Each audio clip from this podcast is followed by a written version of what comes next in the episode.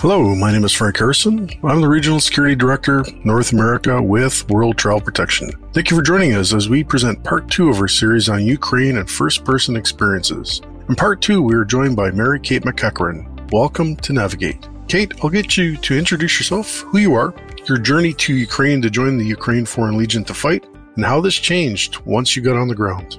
My name is Kate McEachran. I am currently back home in Ballantynes Cove, Nova Scotia. Uh, two weeks ago, I just left Poland slash Ukraine, where I spent the last two months. So you were in the Ukraine for two months. What brought you to the Ukraine? Oh, how would I explain that one?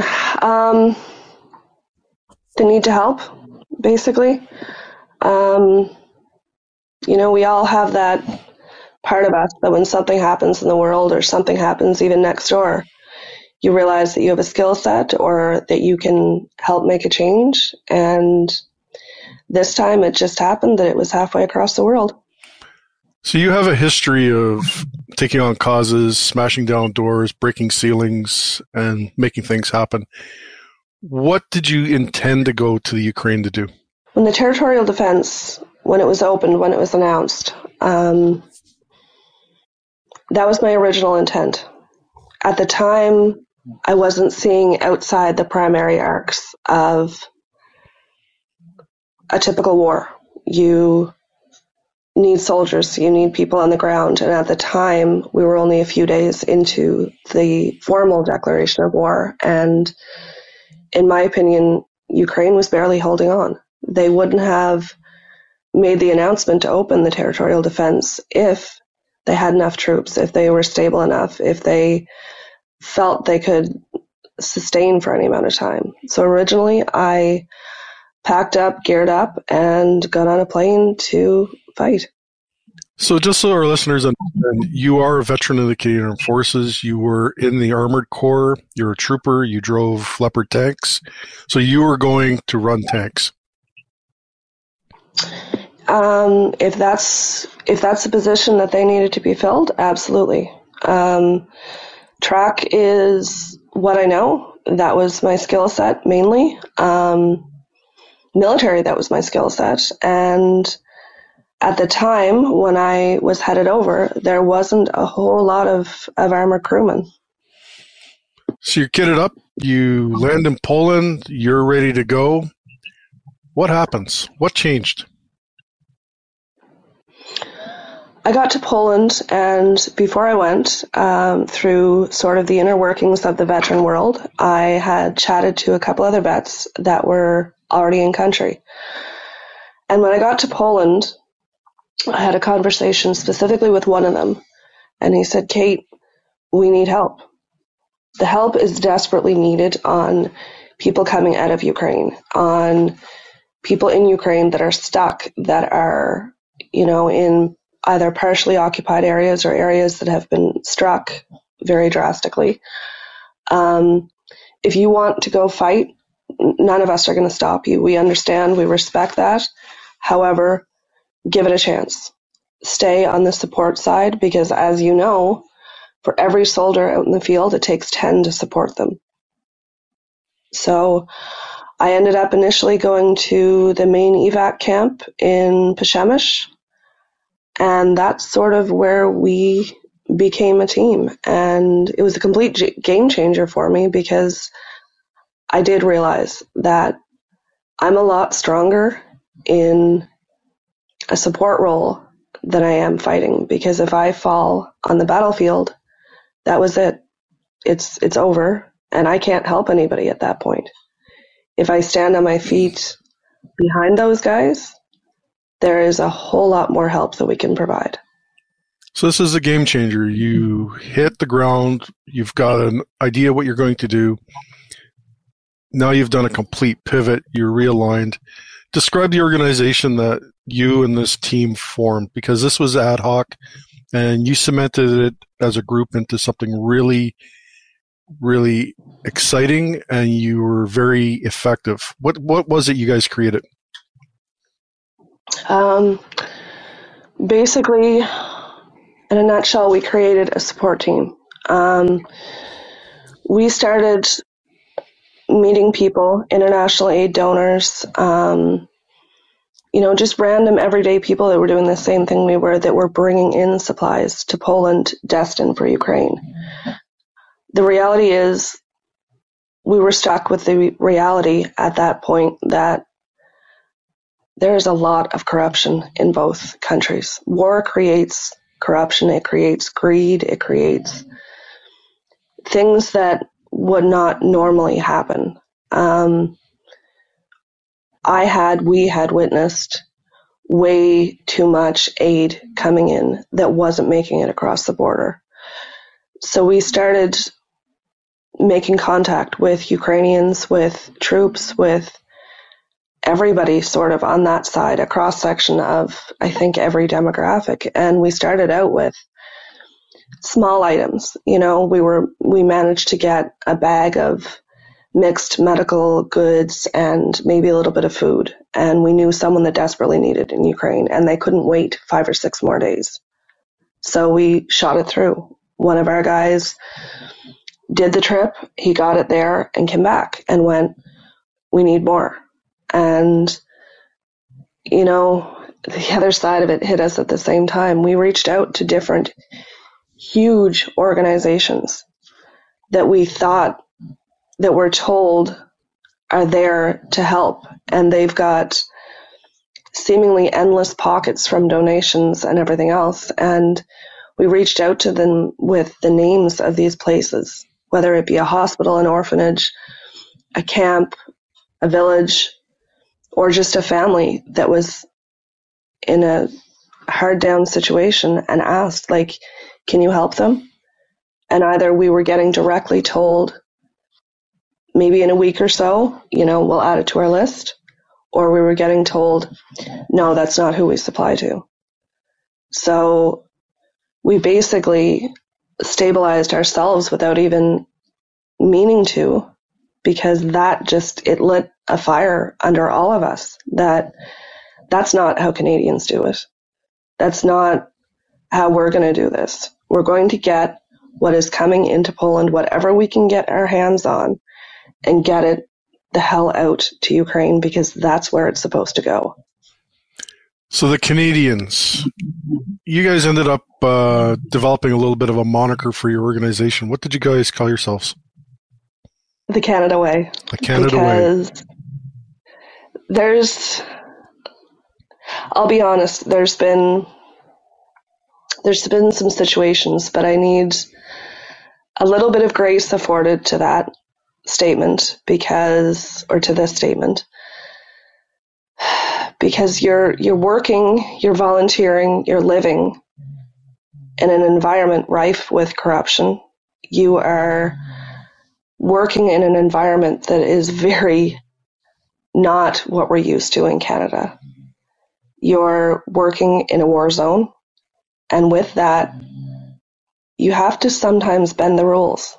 And make peace with that. So we've we always say, you know, there's the right way to do things, there's the wrong way, and then there's the Canada way. We figure it out. It's adapt and overcome. So you're adapting, you're overcoming, and you're doing active missions into Ukraine. Can you describe how those missions started and what it evolved into? At the beginning, um, it was very calm. It was a little mind bending, to be honest with you, because our first little while we were only doing Lviv. Um, we were doing safe areas, if you want to call them that, as safe as you can be in a war zone.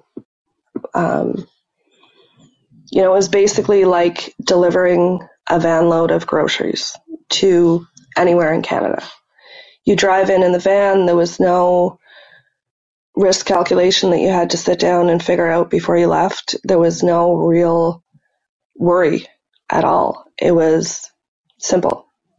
And as we evolved and had so many contacts in Ukraine coming to us, it became a lot more than that. We started going into, we'll say, the underbelly of areas. And with that, we started being exposed to the very dark underbelly of those areas, which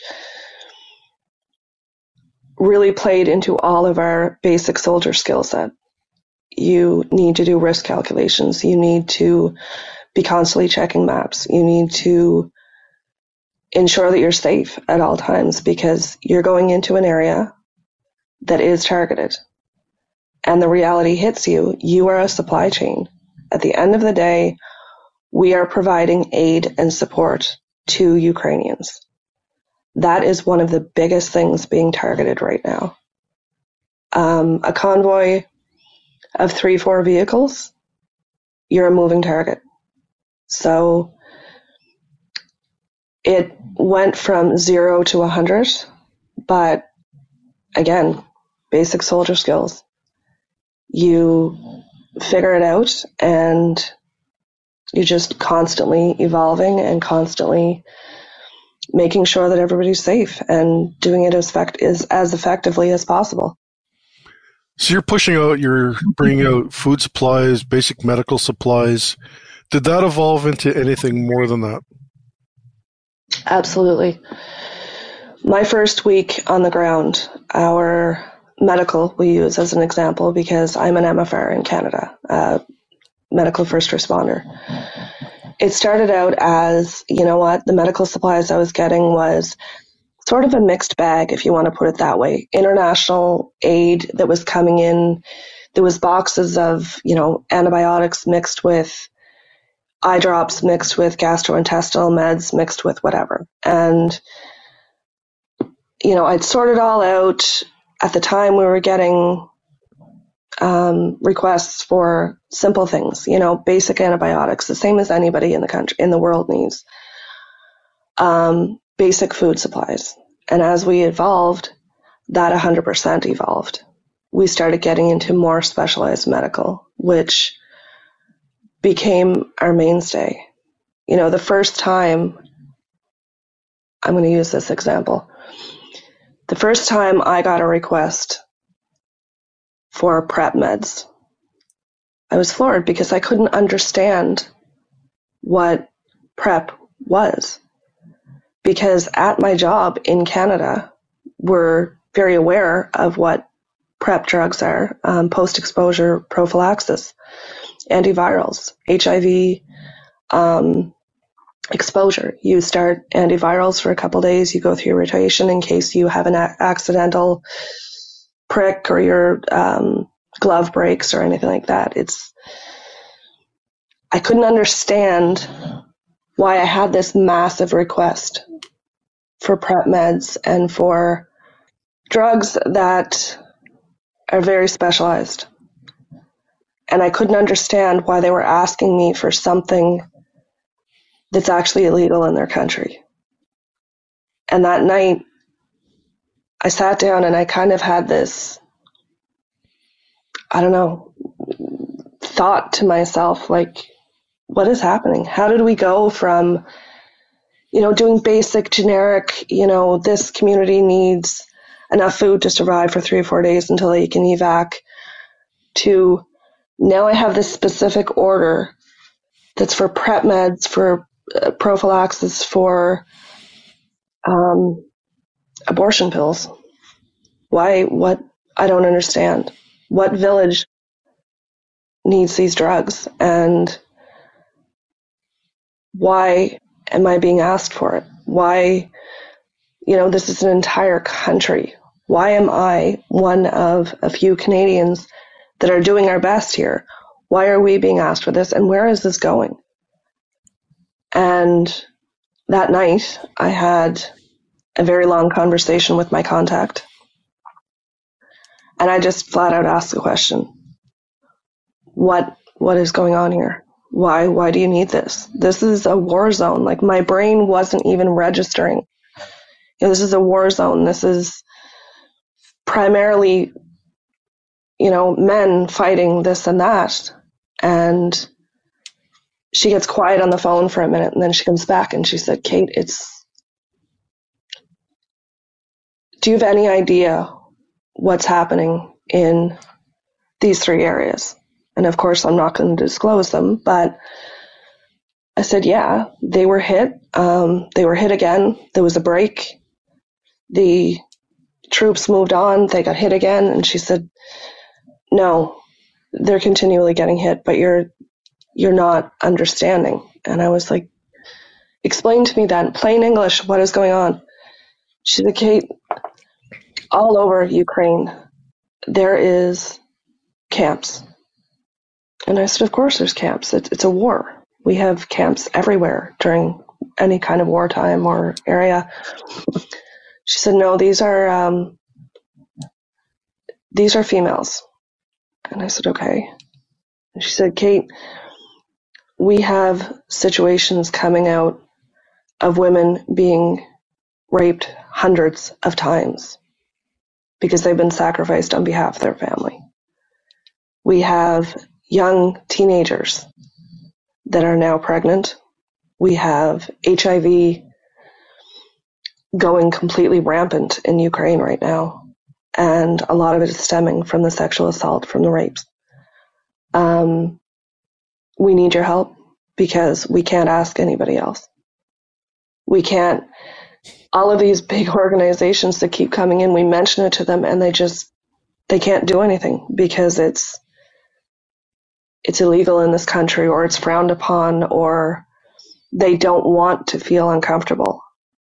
And that moment when I decided, when we decided to start backing these people, it completely changed everything for us. So you have your base of operations in Poland, you have your warehousing, you've now had a request to step into a space that is completely foreign to you. It's exposing you to the hard reality of what's going on in the war and what's going on with Ukrainian. What did you do next? I went outside and honestly, I got it up. I locked my legs out and I started calling every organization in the world that I could think of.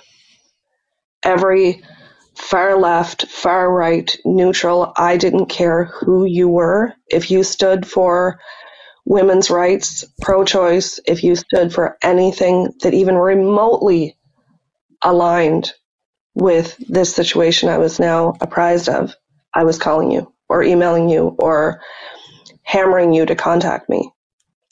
Um, within four hours, I had the first delivery on its way from another country. And again, I'm not going to disclose specific areas or countries or people because I don't want to implicate, implicate them in what we have done.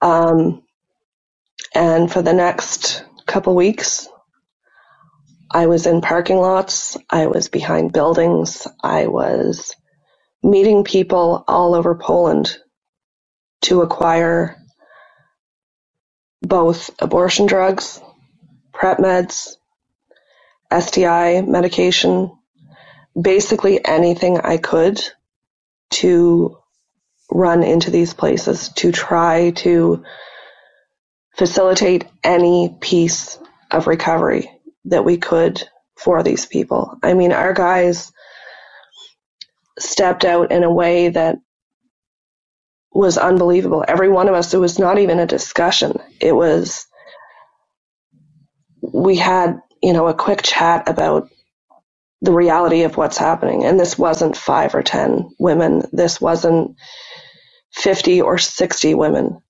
This is hundreds of women and little girls. And the second those guys heard about what was going on, we all went, okay, how do we make this happen? How do we stay off the radar enough to make this happen, but on the radar enough to make this happen? And that was the moment our balance beam began. So you take this this balance beam as you call it, but as a team, the Canadian way, you became very effective at getting into the Ukraine. Can you describe what a day? Uh, just give me an idea of what a mission would look like into some of the areas you would go into. So we get a request. So a lot of these organizations, whether little guys, mid-level guys, big guys, charities, you know, NGOs, whatever, they all have some kind of a warehouse, some kind of a storage facility. Some of them, they're massive and grandeur. Some of them are just tiny in, in the back corner of a shed kind of deal. If a company has a full warehouse, they're excelling. If an NGO or a charity has a full warehouse, you're failing. And the biggest thing with us, we have a 12 to 24 hour turnaround. When you contact us and you say, I need XYZ, within 12 to 24 hours, the vans are loaded, the guys are ready to go. Um, we're all basic, basically locked and loaded, ready to cross the border. You have to calculate everything in. There is curfews in most areas. Um, of course, the curfews get tightened as areas get hit. They get loosened. You know, you have to be very much thumb on the button to see how much travel time you have in order to get to these areas. Some of them are four and five hours inside the border. There is no fuel in Ukraine right now. 10 liters is basically what you can get. And for a big um, van, that's not going to take you far if you've got a ton of aid in the back of it. There is exceptions for the 40 liters, um, but again, 40 liters, you really have to make sure you've got your jerry cans, you've got your IFAKs, your AFAKs, you've got enough medical gear that if you do get hit, you can save yourself and save your guys. Um, and obviously discretion. You're not on your phone blasting locations all over the place. You're not talking to five or six people in Poland and telling them exactly where you're going. So that adds a layer of some kind of factor because you're basically going in without anybody having top cover. Um, so you need to make sure your poop's in a group at all times. You get to the border super early in the morning, five or six o'clock, so that you can get through the lines because the longer you sit in those lines, the more time is eaten up by four hour curfews, I should say. You know, if you've got a seven o'clock curfew and you don't get through that border until two o'clock in the afternoon, you're you're cutting it tight because the second night falls, it seems like that's when the missiles start. And I mean, what are you going to do? You're in a convoy of three or four soft skin vehicles. You're not you're not going to get out of there unless you really lock yourself in. You drop it off. Absolute discretion is used with all of our contacts. We never, ever, ever in a thousand years exploit them, which is something I've seen happen all too often. You don't use them as a catalyst to fundraise or a catalyst of look at me. Um, you basically reassure them. You shake hands as best you can. You take whatever information they gave you, close the doors, and you leave. And you try to make it back to Poland in one piece. So, with two months on the ground, running active missions into Ukraine and providing critical and essential supports and aids, if you look back on this past two months, is there three pieces of advice you can give to a person who's traveling, especially somebody that's going into a high threat environment? Yep. Number one, manage your expectations. To be blunt, you are not G.I. Joe. You are not going to save Ukraine by yourself. Number two, drop your ego. This is not about you. No part of this is about you. 100% of this is about Ukraine. Any personal feelings, morals, ethics, the whole nine yards that you have in your safe home country,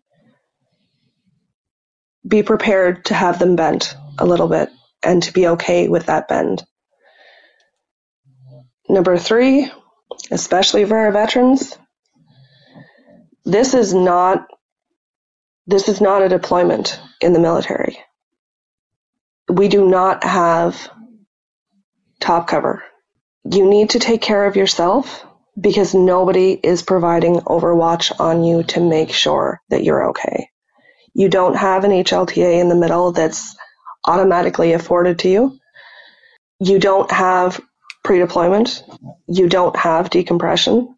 You are responsible 100% for yourself. And with that comes the responsibility to be sustainable.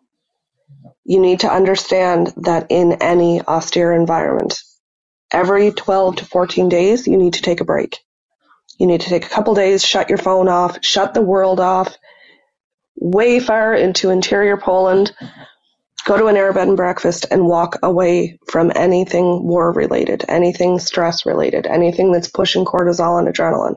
After your second or third break, consider going home. You need to have that home connection. There is no fault in being human because if you don't, you're going to thunder. And when you're not on top of your game, it means you're taking risks that are not positive calculations at all.